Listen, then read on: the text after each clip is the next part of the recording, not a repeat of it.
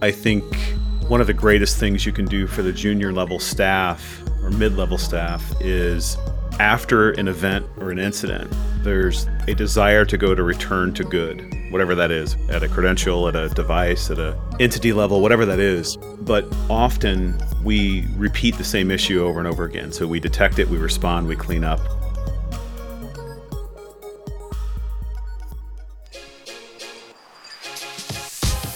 From Exabeam, this is the new CISO, a show about the people who lead IT security teams, the challenges they face, and how they overcome them.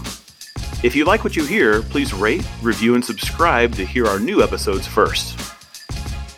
I'm Steve Moore, and on this special episode, originally recorded at this year's RSA conference, I welcome back Dave Damato and Sandro Bucchianeri to talk about an element of success and resilience that leaders don't always consider or prioritize people.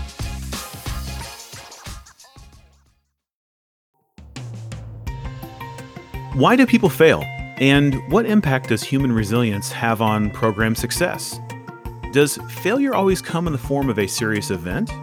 Or is it an erosive, lingering vulnerability? How can leaders hire for and nurture a more resilient team?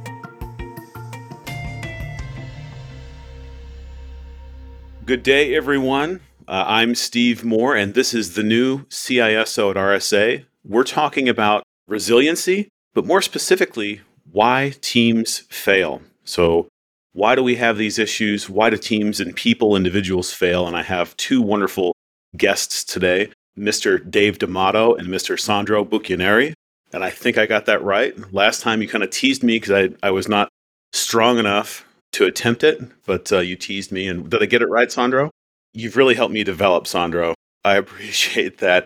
For those that are familiar with the new CISO podcast, each of these individuals have been on the show before. As you note, some of you may be seeing this just as, as video, and later on we will take it and turn it into podcast material as well. For those that may not have met these individuals before, if they could each introduce themselves, that might help with the show. I start with you, Mr. Damato.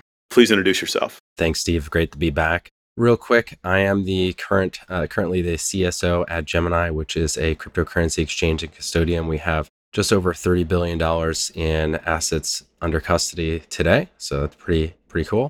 Previously worked at PwC. I was an early member of the leadership team at Mandiant. And I was one of the first security, I was the first security hire in C- CSO at Tanium previously before this as well. And I guess uh, most importantly, I'm a very sleep deprived father of, of two wonderful daughters uh, who are three and four. Thank you so much, David. Sandro. Hi, Steve. Great. Thank, thanks for the invite. And yeah, I'm Sandro Bucchianeri. I'm the group CSO, the ABSA group in South Africa. I'm based in Cape Town.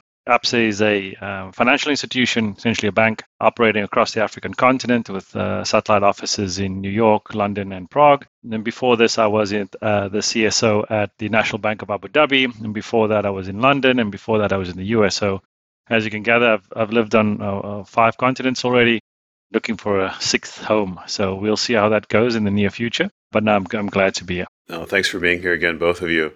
So, again, the topic is sort of painted by the idea of resiliency, which is a theme this year at RSA. But I enjoy getting into the human, the leadership, the, the, the people reasons behind things. So, specifically, failure uh, and, and why it's misunderstood, what we can do to help avoid it, uh, but also as we face it, how are we a better leader? So, I think just in general, I was going to start with a question that's defining failure, but I think it's best addressed in the form of kind of a wrapped question. To me, we often lack a definition of good within information security. So, what's a good leader? What's a good team? So, how do leaders keep teams resilient when we don't have a definition uh, of good? And I'd like to start with with Dave first on this. So, how do we think about resilience? How do we think about avoiding failure when we often don't even know what good versus bad is. A thought there? Yeah. So, you know, it comes down to setting some expectations. And the best way to do that is through a series of different frameworks. And so it'll depend on your business. I think that's the key. And it'll also depend on your role. There's so many things that CSOs are being asked to do today. So it could be trust and safety, it could be physical security, it could be IT. Uh, you could be heavy in application security, for example. And so coming together with a series of different frameworks that really lay out your capabilities and start to perform some of the analysis to say, where are we today? Where do we want to be next year or the year after? Is, is probably the easiest way to define what success looks like to your team and to leadership. A point that we talked about earlier is even if we do everything well, uh, sort of the table stakes and, and the, the, the points you mentioned, we still fail if we don't take care of the team. We tend to focus a lot about, or maybe not enough about the individuals. Again, with this sort of idea of resiliency and, and failures there, you have things like like high turnover and even uh, high turnover for leadership. Sandro, what's your take on that? Do you think that a lot of the issues, or at least the majority of the problems we have in security, tie back to people not feeling safe or not feeling like they have an appropriate leader attached to their group and, and what's the gravity associated with that right? How do, what's team to failure? What, what's your connection there? Yeah i think the key thing for me is that you know, we treat our teams as people. So often in tech security you know, we, we, we teach it we, we well we, we teach each other to understand what the mechanics are from a technical perspective from an automation from a robotic perspective. But then sometimes we uh, as a leader you take that across to your team and you tr- teach them or expect them to act as a robot. They have feelings. No, they have kids. No, two young daughters or you know, three kids in my case. And and that's the important thing for me is that you understand that your your people are exactly that. They are people, not robots. And uh, the, the sooner we understand that that they make mistakes, failure happens. Failure is one of the most important things ever. If you don't fail, how do you learn? So I think that's the key thing for me is that understanding that your teams are individuals with, with challenges, with, with problems, with struggling to pay the rent, uh, struggling to put a roof over their head, struggling to put food on the table. All those things you know, plays a, a massive part in how they show up. And if you can understand that as a leader, I think you'll go a long way in building that resilience for your team. Yeah, but that's playing the opposing side here. And anyone who knows me knows that this is not my perspective, but that's all hard. That's difficult. That's more than I signed up for, Sandro. Maybe, it may that may be, but think of your own circumstances. Think how you showing up. Think when you get out of bed this morning. I got out of bed this morning, thinking I have to go to work today. That's how I felt. That's and I don't feel like that. It was hard. Now, if I felt that way, what do the other 500 people in my security organization feel like when they have to wake up and it's cold outside and they have to go to the office? So, you, know, you can play devil's advocate all you want. It's um, feelings are important when it comes to leadership because we keep forgetting about that and how we then show up. I think also if you remind the individual, the human, and understand them as that, over time, I think that I've personally seen, especially in crisis, which which Dave has has spent a lot of his time in uh, helping others with their crisis crises.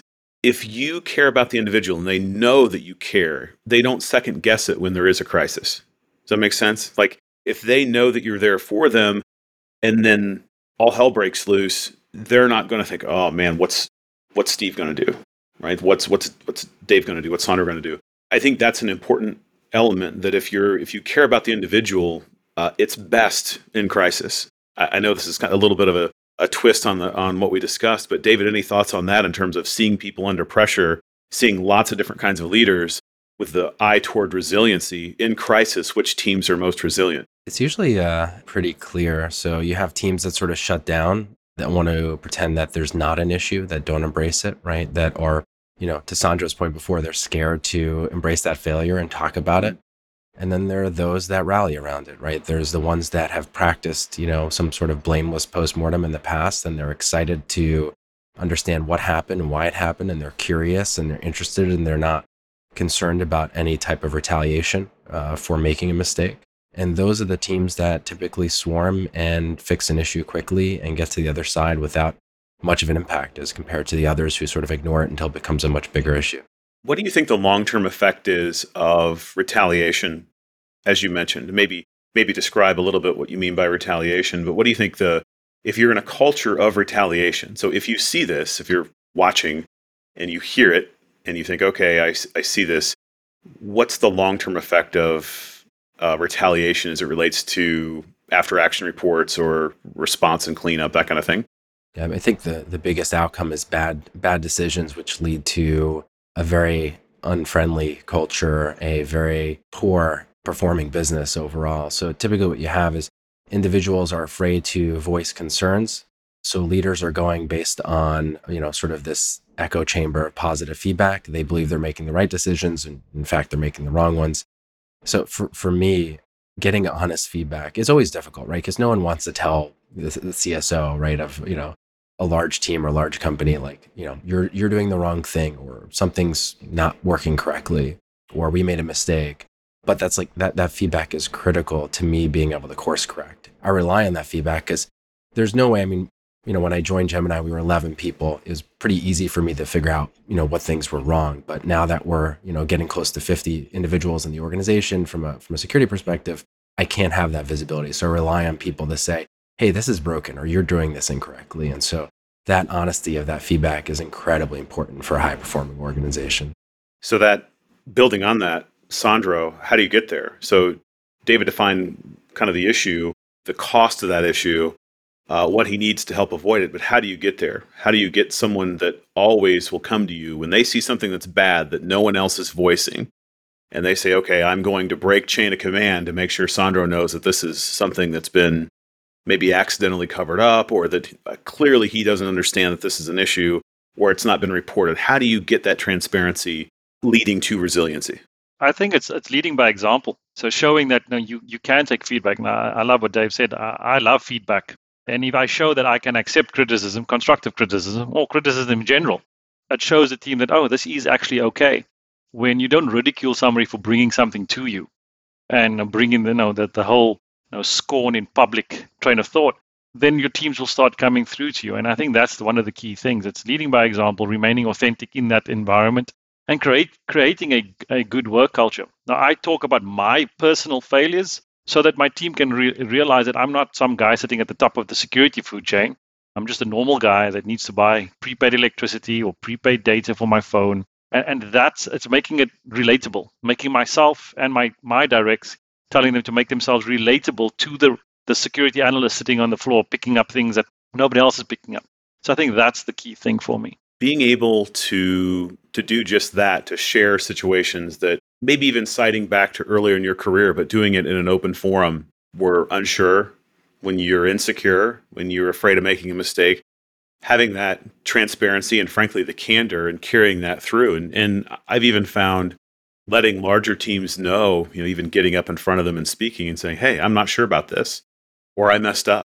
I need your help here, right? Asking these sort of open ended questions to say, how would you fix this? Or what's the worst part of your day? Or what's the worst part? Of, how can I how can I help fix that? And over time, little by little, you end up with a team that will absolutely run through walls for the team because they know that you're providing this sort of air cover. Um, you've got these, you're open because you're open to receiving maybe a, a, bad message in the moment, you're going to get stronger in the long term. I don't know if you have anything sort of to add to that, but I think humility uh, is is a is a is a piece there. Whereas many CISOs many officers, I think, kind of have this aura around them that there many people look up and maybe even idolize a little bit. And if you're the junior analyst, you may be afraid to even say hello. That's what you have to avoid. No, and I think you you spot on right. It's uh, when we could still walk the floors you know, pre-pandemic, getting to know people, just walking the floor, chatting to people about how's the dog doing, how's your football team doing. No, football, not American football. There's a big difference between the two it's understanding that, and you just mentioned it now, and I was about to say it is the air cover. If I if I demonstrate that I am giving the necessary air cover for my team, everybody knows that I'm ultimately accountable for security. My head is on the block with the board and the exco, but everybody's responsible for security, from the receptionist all the way through to the business, through to my the analyst on the on the floor. And that's the important difference. As if you can bring everybody along that journey with you, you know, it makes the CISO, CSO's job significantly easier. And I think that's how we take things forward.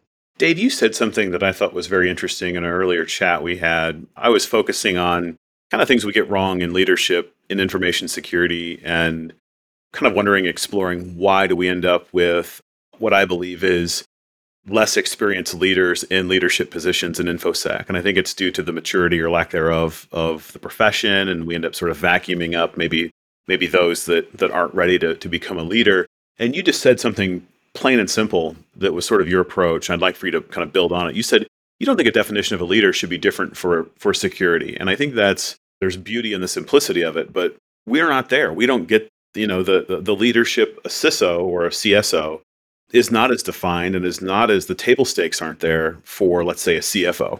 And I think we evaluate ourselves differently and maybe even ignore, again, for purposes of program resiliency, it's a big risk. So you made that statement. How did you come to that sort of simple but, but elegant formulation on this is no different? So, how is it no different? And, and what do we need to remind ourselves of in order for it to be the same? You know, at the end of the day, we, we're all focused on security, but you know, if we want to be executives and part of the executive team, then we need to be actually like having an impact on the business, right? I mean, that's what it comes down to. And how we do that from a business perspective is to make sure that we are considering helping scale other organizations is a big one. Like, how does my organization impact the scale of other organizations? And how do I lend to that? How do I lend to supporting some of the top level goals that the organization has? So all those things are very important. The the other thing is when you're looking at working in the executive team, you're probably not going to be talking about security. You're going to be talking about how do we, you know, come up with a better pay scale for our employees? How do we come up mm-hmm. with benefits? How do we come up what hiring are we going to do at the executive team or within the organization? What what organizational issues are we running into? Like very very few times as a member of the executive team am I talking about security's direct impact on the organization I think the the value that I'm bringing as a as a generic leader, right, is the ability to weigh in on some of these issues that we face as we grow and we scale that are things that any business would face, not just a, a security organization, for example. Sandro, I want to go to you. So so building on what Dave said, how do you get there? How do you if you don't have background in those other areas, and let's say that you are a proficient security leader but as a generalist maybe you're you're lacking a bit. Maybe you just don't have the time in some of these other areas but you're looking to be relevant there. You're looking to give the advice that that Dave's mentioning to be a part of truly the the SLT ELT of these organizations. Where might one begin? What's the mindset? What are the the questions? What are the partnerships you should form if any so there's two parts, right? One is the technical acumen. You obviously need technical acumen to some degree, you know, whether it's risk, whether it's networking, whatever the case may be. But the most important thing that I've found over the years is business. Understanding business is most important. And I, I think I mentioned this on the show, and I mentioned it again. Dr. Eric Cole said it to me 2007. He said, if you could latch your your technical expertise to your business expertise, you've got it made as a CISO, as a CSO. And that's, I think, the key thing for me is you know, latch yourself onto a business leader understand what their concerns are now. What is their, their profit margin? What is their revenue targets? All those things. Understanding what your business does, right? Understanding what Gemini does, understanding what ABSA does is exceptionally important as a leader. It's all well and good that I'm going to be protecting the organization, but what am I protecting? What are the assets that I'm protecting? What is that risk appetite of the organization? All those things plays a, a very important role as how I show up as a leader and, and how you can lead those teams forward. And I think that's one of the key things that I've learned.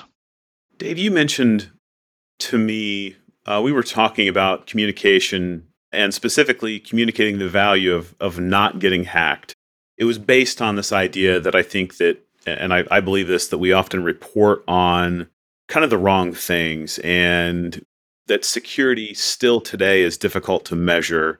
There's many ways to measure it, but I think there's few relevant ways to measure it, especially through through a business lens. And so if you're a a team leader and you're looking to get credit, you're looking to inspire your team that you're relevant up. Your statement was we got to work on sort of getting credit for for for our successes and not being judged on our failures, which is the value of not getting hacked. That's a tall order. Uh, how how do you report on that? How do you communicate that? How do you share those ideas? How do you condition an environment, the leadership to say, "Hey, like we're still doing good things, even though seemingly nothing happened. Yeah, I mean, there's that sort of adage never let a good crisis go to waste, but hopefully it's not a crisis you're having, it's a near misses you're having. Um, and so right. in any security organization, you're going to have events, right? They're not quite incidents, but they're events. And usually those are things that are not communicated very well to senior leadership. So one of the things I really enjoy doing is when we actually have an event and we're successful in in preventing it from becoming a much bigger issue um, that we communicate that. So we talk about like what happened, what went wrong. It's part of the postmortem process in general, but out of that you can extract uh, a narrative that is very powerful that can enforce with leadership. Here's an example of things that we do that you may not know about, and here's how it's actually having an impact on the organization and the business. People feel good about that when they see those things, or, or I always did. And I always loved sharing those stories, those narratives, and they make at minimum, they make you feel like, boy, the last seven hours I spent on this issue, it's kind of worth it. You know, it, we we put it together, we thought about it, we dissected it, we put a story together, and, and it went out. And maybe you get an an, an attaboy or an attagirl on this, right? Good job. You know, that's a, a great thing. When you share that though, and it's going up, let's say, is, is communicating the value of not getting breached, not getting hacked. How long is the message? Well, first off, how is it shared? Is this a visual depiction? Is this words? Is it one paragraph? Is it seven? What's what's the what's your recommendation of the format of the message, high level, and to whom does it go? Yeah, so as broad as as broad as you can get it to go. The company also likes to see what people are working on. It depends on your culture how uh, comfortable you are sharing some of that. We use a couple of really great stories internally about types of different uh, attempted attacks, right? Where, you know, we've prevented it from having any impact on the organization, but it demonstrates here are the types of things you should be looking for as an employee. It's part of that education. So generally I like to do two things. One is I'm I'm a big, big believer in documentation. So writing things down helps you sort of work out the, the clear message, the problem, you know, what you did, how you resolved it. I tend to write a lot of things down because it makes things more clear. And then the follow up with either the executive team or individuals in more of like a story format to explain it very briefly. But it's usually very quick. People don't have the attention time span to, to, listen to, you know, or to read three or four pages. It's it's a, a paragraph or two. It just summarizes the issue, sort of makes it relevant to the individual, whatever level you're communicating it to, and you know allows them to put in the back of their mind and get some of that additional education. It's funny you mentioned not having a lot of time. I accidentally would communicate to my team when we would send messages out, you know, you're inundated with stuff. I would say, you know, you've got eight seconds, and eight seconds came from the duration of, and I have no interest in rodeo or bull riding, but I was like, eight seconds is the duration of this. I actually think that a lot of that sport is backward personally, but anyway, uh, I was like, you've got about eight seconds, and I just made that up. It was kind of what I would say that I, at the time I had that I would give to identify, okay, what, what, why am I getting this message? What is it? And so we had this whole format that kind of tweaked on, and there's a different way to italicize and bold. And so there was a theme to every message I would send out, almost every, and it worked. And so the joke was eight seconds. The funny thing is, is that somebody did a, a big study, like year. This was years ago, and the study came out recently, and I, and I don't have it uh, in front of me, or I would cite it. But it was effectively you've got seven or eight seconds. Google or somebody did this this massive, probably cost a million dollars, you know, to come up with you know central and what central indiana steve figured out accidentally. Uh, but it, you're you're true. You you don't have much time. Even if you're sharing something special uh, you need to kind of get to the point. And so i think a paragraph or two is probably adequate. I think depending on on, on the audience right? So no board meetings quarterly but catch up with your your, your board members as, as often as you can as a ciso your exco that's that's monthly meetings anyway. So you you keep that information there. And then as you go down the, the chain it depends who you want to communicate with. And I think the biggest failure in security is not anything in on the process side. It's got to do with communication. We're terrible at it. And I think finding a way to you know make something relevant to someone that doesn't care about security is exceptionally important. So whether that's a funny video that's being put together, we hired a comedian do our cybersecurity program originally, at least to, to do our comms, and, and we called it hashtag cybersecurity is no joke and then there was a comedian delivering the cybersecurity message, and then there was a joke at the end, which was great. And you got people smiling and, and, and, and more engaged, and then they ask, when's the next one coming out? So you, you, you need to keep people's interest in the wonderful topic of cybersecurity you know, as, as often as you can. So that's the one part of it. The other part of it, infographics works like a charm. Who doesn't like looking at cool pictures? And making it simple we why go down the nth degree to, explain how DMARC and DKIM works when all you really care about is that this is going to help you stop phishing. There's a massive difference between the two. I can go down, can spend hours talking about these things, but that's the important thing about your messaging is you know, keep it plain and simple. It doesn't need to be overcomplicated. And exactly to my earlier point about buying prepaid data and airtime and all those things, my market the exco members, the board members have those similar challenges. So if you're going to overcomplicate things, you're going to lose their interest in that eight seconds that you mentioned. Dave, you talked to us earlier about that we also do a bad job managing expectations just in security. And I think that if you don't manage them well, it will affect the team with unnatural and unnecessary pressures. You outlined sort of setting boundaries there, and I've I've even been having conversation with folks that up the stream uh, on the show about even when you interview, it, it begins there. It, it begins when you start speaking with the company and sort of. My father used to say, you have to teach people how you want to be treated, uh, kind of like a, an addendum to the golden rule. What did you what did you mean by that, and and where do you think we mess up in general, not setting expectations or taking on too much? Uh, explain that to us, please. I think one of the largest challenges everyone would say in security is that there's not enough staff, there's not enough, you know, resources. And so managing resources becomes incredibly important. That's where setting expectations is key. So you have this sort of balance between operational work, emergencies, things come up, right? And then you have projects that you're working on. You want to be proactive. So teams that are failing quite frequently are, aren't proactive, right? They're just constantly responding to fires. They don't have any time to prepare and actually dig themselves out of that hole. And so if you're able to set proper expectations, you can say, here are the things that we're going to be working on. Here are the things that we're doing. You get buy in from the business. And then let's say you have a bunch of operational tasks that pop up that are emergencies that the, the business needs you to do. You can come back to leadership and say, here are the things we agreed were important. Here are the things we're now being asked to do. I can only do this many things. We need to hire more people or we need to bring in a consultant. So I think it's very important to being able to make it obviously make make for a great experience for employees so they're not overwhelmed, but also allow you allow yourself to get those extra resources when you need to or push back on new requirements when they come up. I think also surprises. So you have a plan. We spend all this time of of kind of creating our yearly plan, our, our strategy, our goals, and then inevitably there's distractions. Now those can come in the form of uh, an event, an incident, something we have to respond to that's obviously unplanned. But then there's this intrusion uh, that happens often where there's, hey, there's a surprise audit, or there's a hey, can you also own this other thing? And it's it's there's multiple levels of distraction. I find that also begins to erode the the emotion assigned to your daily work of the staff, right? If you're getting kind of pulled around and I guess what I'm saying is or what I'm about to ask is how do you say no? To what do you say no?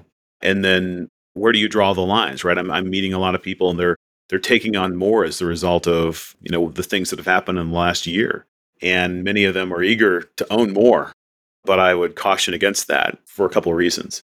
Why might you not want to own more? And, and how do you gracefully say no if you think it's the right thing to do? Yeah, context switching is the worst. So we, we definitely try and avoid that. The way in which we do that again is so we actually use Kanban internally, which is a great mechanism to prevent that from happening. So it, it limits how much work you can actually have in progress at any given time. So the nice thing is you're able to assign bits of work to people. They have some they have a, a, discrete task that they can work on in addition to some of their operational abilities. If we're asked to take on more, we have to move some of those tasks off the board, right? So it's a very easy way to show to anyone who comes to me, okay, here, you want us to do this? These are the things I'm going to have to move off the board. Now, a lot of times that will be my decision. And that comes back to what's, you know, what's the value of a great leader? It's being able to make the right decisions and prioritize the right things. Uh, a lot of times it's my teams helping to prioritize a lot of those things as well. Um, but that's definitely how I, I, I sort of balance those because otherwise, in the past, what I've seen is people just keep taking on more and more work. And you're right, it's just context switching and teams get burnt out and they get frustrated and then nothing gets done because you're working on a million different things. Yeah, and I think that's a key one is that you know, depending on the individual that always says yes, They're their own worst enemy. Um, and I, I normally relate it to a fire. When you're firefighting, you are concentrating on on the main blaze, but then you get these small little fires popping up all over the other sh- all over the show, and you need to deal with that as well. Otherwise, that then turns into another big problem like you're currently dealing with. And the way we we we do it, we we have strategic change, so things that actually impact the strategy. You know, whether that's you know, putting in a new vulnerability management program or talking about access management, whatever the case may be. And then there's the operational stuff. Uh, so those are the two buckets that you would typically have. But again, it comes down to that air cover that we talk about is, is seeing which one of your direct reports have the ability for, for more without burning them out, and also who needs help with learning to say no. And then the last thing I will I'll cover off is is risk. We keep talking about risk. Is understanding the risk of the environment. We can do as many things as we want, but what does it actually mean to the overall risk of the organization? If a business is willing to eat more risk, I can start turning off a few things in the security side and freeing up some capacity. So that's very important that you understand that in the overall context of the business. Uh, just to add to that, I'd say one of the interesting things when you when you talk about prioritization that often gets left out is finding tasks that increase leverage. So it's it's risk is obviously usually going to be number one for you, right? You need to reduce risks that are unacceptable. But you know, if you've ever played like a tower defense game or something, there's some series of things you may build to mine gold more more quickly, right? To increase your ability to produce more later. And so if you can make those investments early on, right? You know, for all the gamers out there, you can you basically increase your resources by gaining efficiencies through some of the tasks that will increase leverage.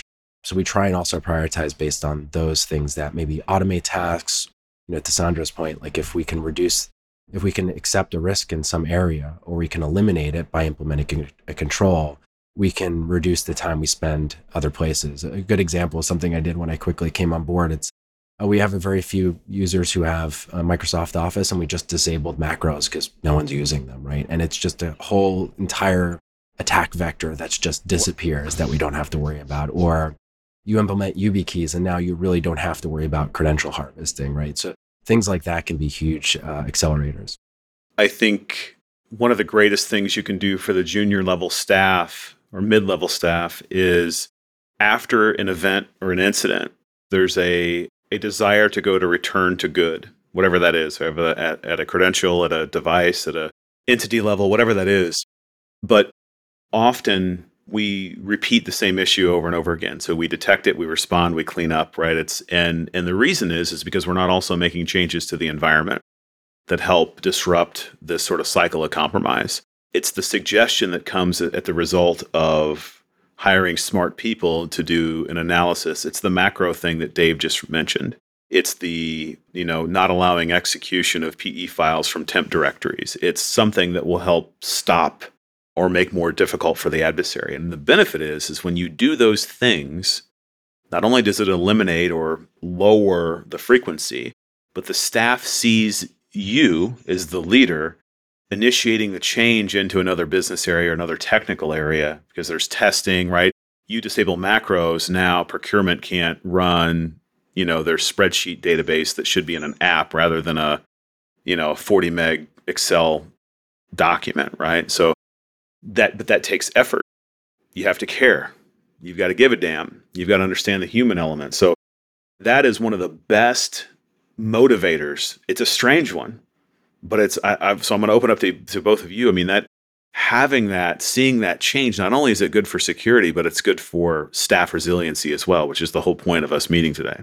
Yeah, I think I think user experience is so underplayed. It's it's it's it's insane, right? I know security has always been touted, or the CSO has always been touted as Doctor No. And I heard that way back when, when tried to do something, nope, you can't do it. You can't open up this port. Are you crazy? What are you trying to do? Okay, no worries. And then you'll find out they plug in you know, broadband or ADSL or go back in, in time, plug something into the network because they need to get out to the internet. And then they bridge the internet with your internal network because you couldn't allow them to do something that they needed for their job. Procurement is a perfect example.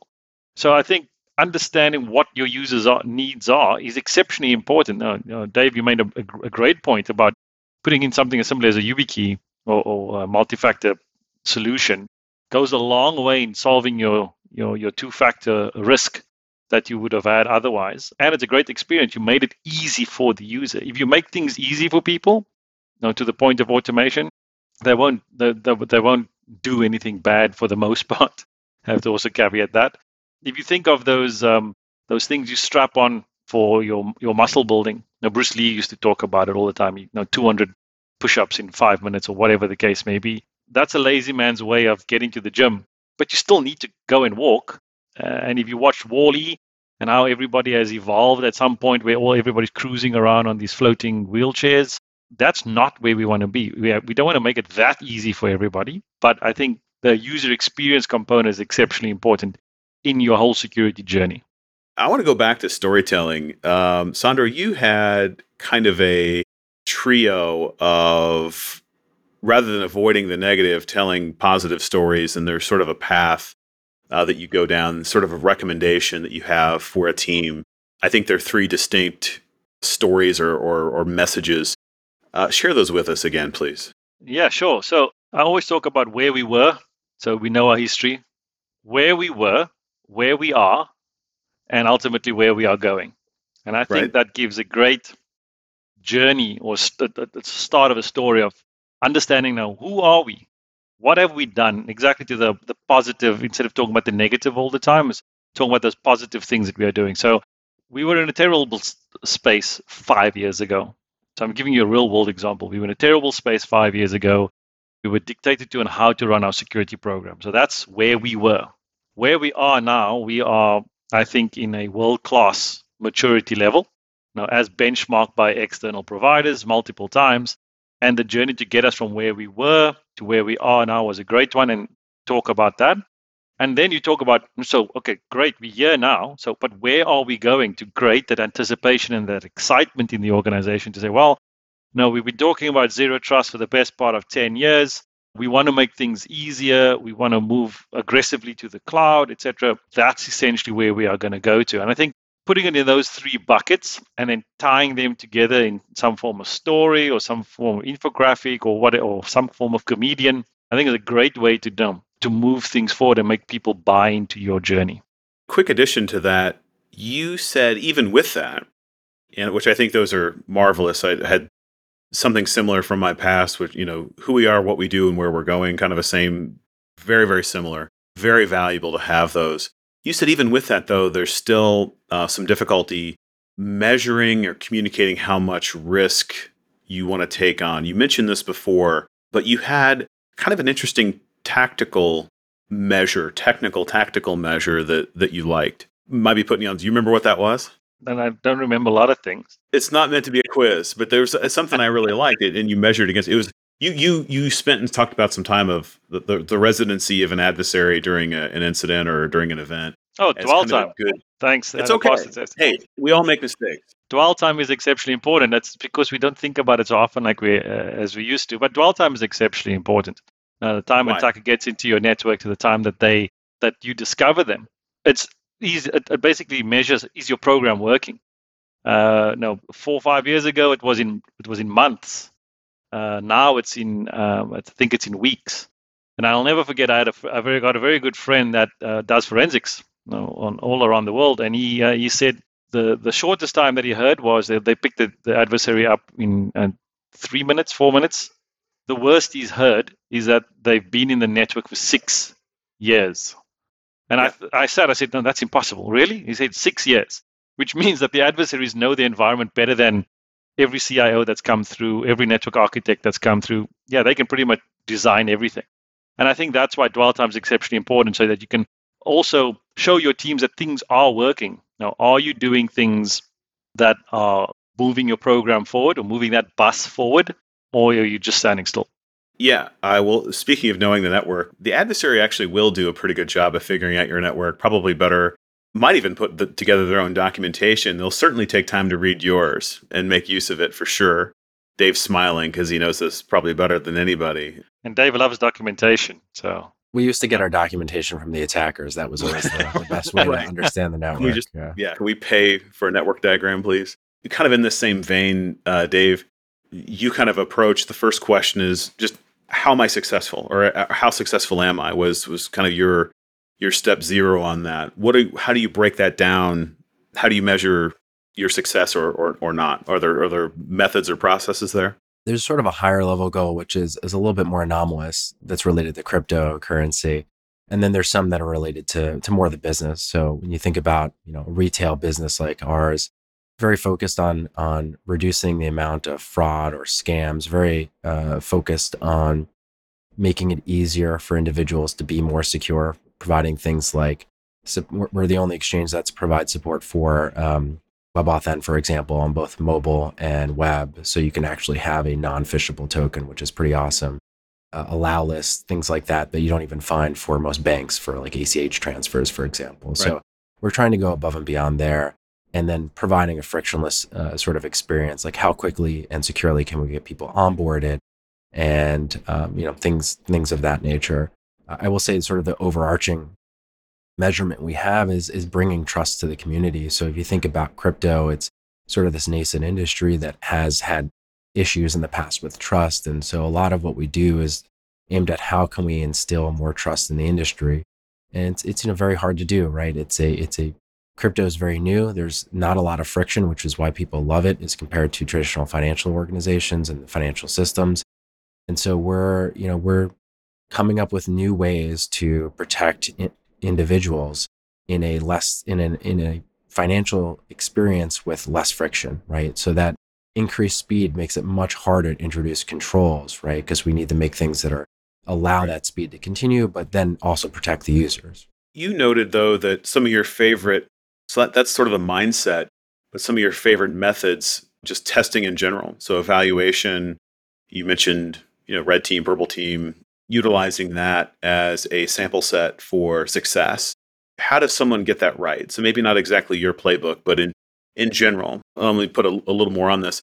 I know a lot of organizations that do pen testing or have pen testing done in their environment, uh, but it's absolute garbage. Meaning they have it done and it's completely worthless. Uh, you're talking about doing, I've seen millions of dollars wasted on shitty pen tests. And it's because it doesn't represent really what the adversary is likely to do. So Dave is going to put together tests or recommend someone to put together this. Again, am I successful? How can I communicate that? Am I leading to resiliency? What's the, the thrust there? Totally. We do pen tests. I love them. The red teaming stuff is, is very interesting and cool. And we love them as well as a great metric to test how well you're doing, right? You can test that dwell time very easily, right? Are we detecting individuals when they breach a laptop or a system very quickly or not? I think the key there is that most organizations are not at the maturity to take advantage of that yet. And so I always caution against doing something like that. If you can go through a, a tabletop exercise and identify like we probably wouldn't catch that or we probably wouldn't catch that. You should do those things first. And then you can start running red and purple teams on a more consistent basis. So that that's the way I like to sort of approach the, these things. There's a, a level of maturity you need to build up to first, and then they're extremely valuable. You, you know, you have organizations like Microsoft or Google who are doing these things on an ongoing basis, and they can measure sort of the results of that over time, and you can you can see which way you're trending based on the uh, different controls that you implement. So to me, that's that's sort of the highest order of measurement is actually exposing yourself to realistic attack scenarios. I'm glad you ended saying that, not just because there's many organizations that will allow that will allow you to pay for a test that is not representative of what is likely to happen during an attack. Right. I mean, like we know the organizations out there you'd want to hire. They're they're going to be very smart organizations and individuals that will tailor the experience to your business specifically and make it as realistic as possible. So, you know, it's it, you know, it's not the vuln scans or you know type of pen test that you see a lot of times for compliance reasons. Right, right. I, am chuckling because that's spot on. It's um, you need a realistic test of your environment because my environment is completely different to Dave's environment. We may have similar vulnerabilities that pops up.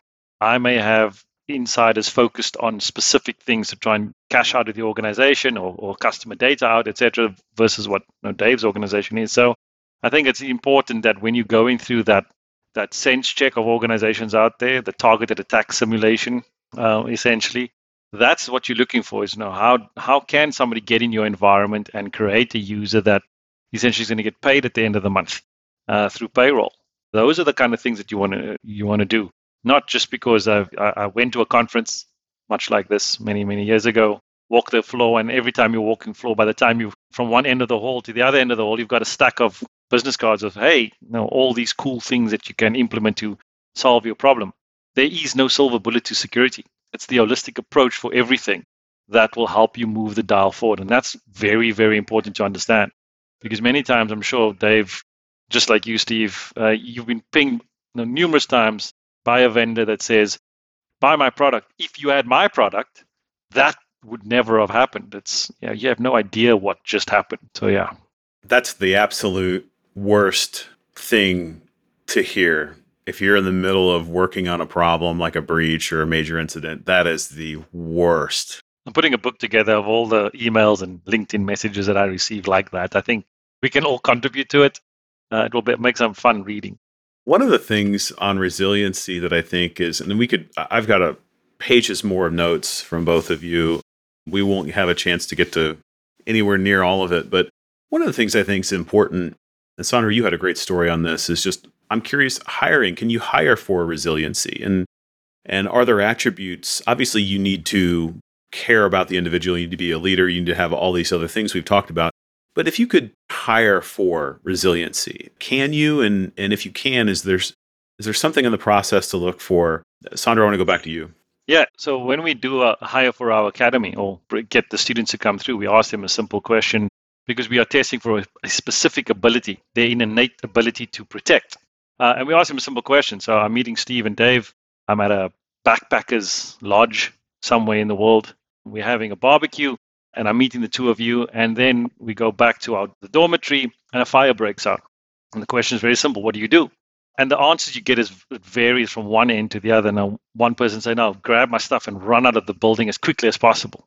And then you get others that says, "No, no, wake everybody up and get as many people out of the building as possible." And then the other one will say, "Oh, as I'm grabbing all my stuff, I'm going to look specifically for Steve and Dave uh, because I had a great relationship. Know, we had a great couple of beers over the barbecue, and I'm trying to get them out as well as part of my process of leaving. So the the responses you get to that is very important because I don't want somebody that's just going to gun for the door for the exit as quickly as possible because they're not going to care.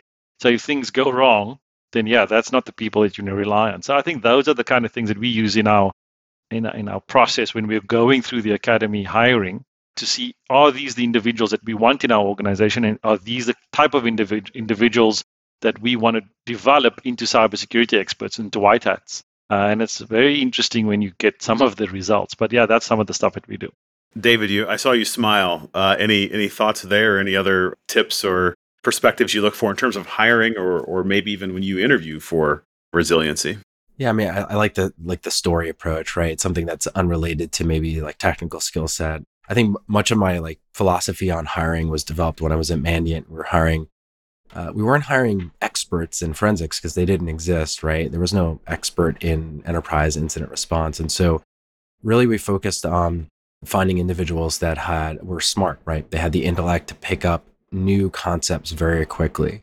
They were passionate about the subject matter area, right? and they were good. They sort of aligned with the culture that had been defined. And so to me, that's generally what I'm looking for. Obviously, when we're hiring more experienced individuals, there's uh, some technical experience, right? T- technical expertise that we're looking for. But overall, we're really looking for smart, curious, passionate people that sort of fit within our culture. And, and you know, eh, if they don't have the exact technical requirements that we, we need, they'll learn. Um, I, am not too concerned about it. So that, that's generally the approach I've taken. Perfect.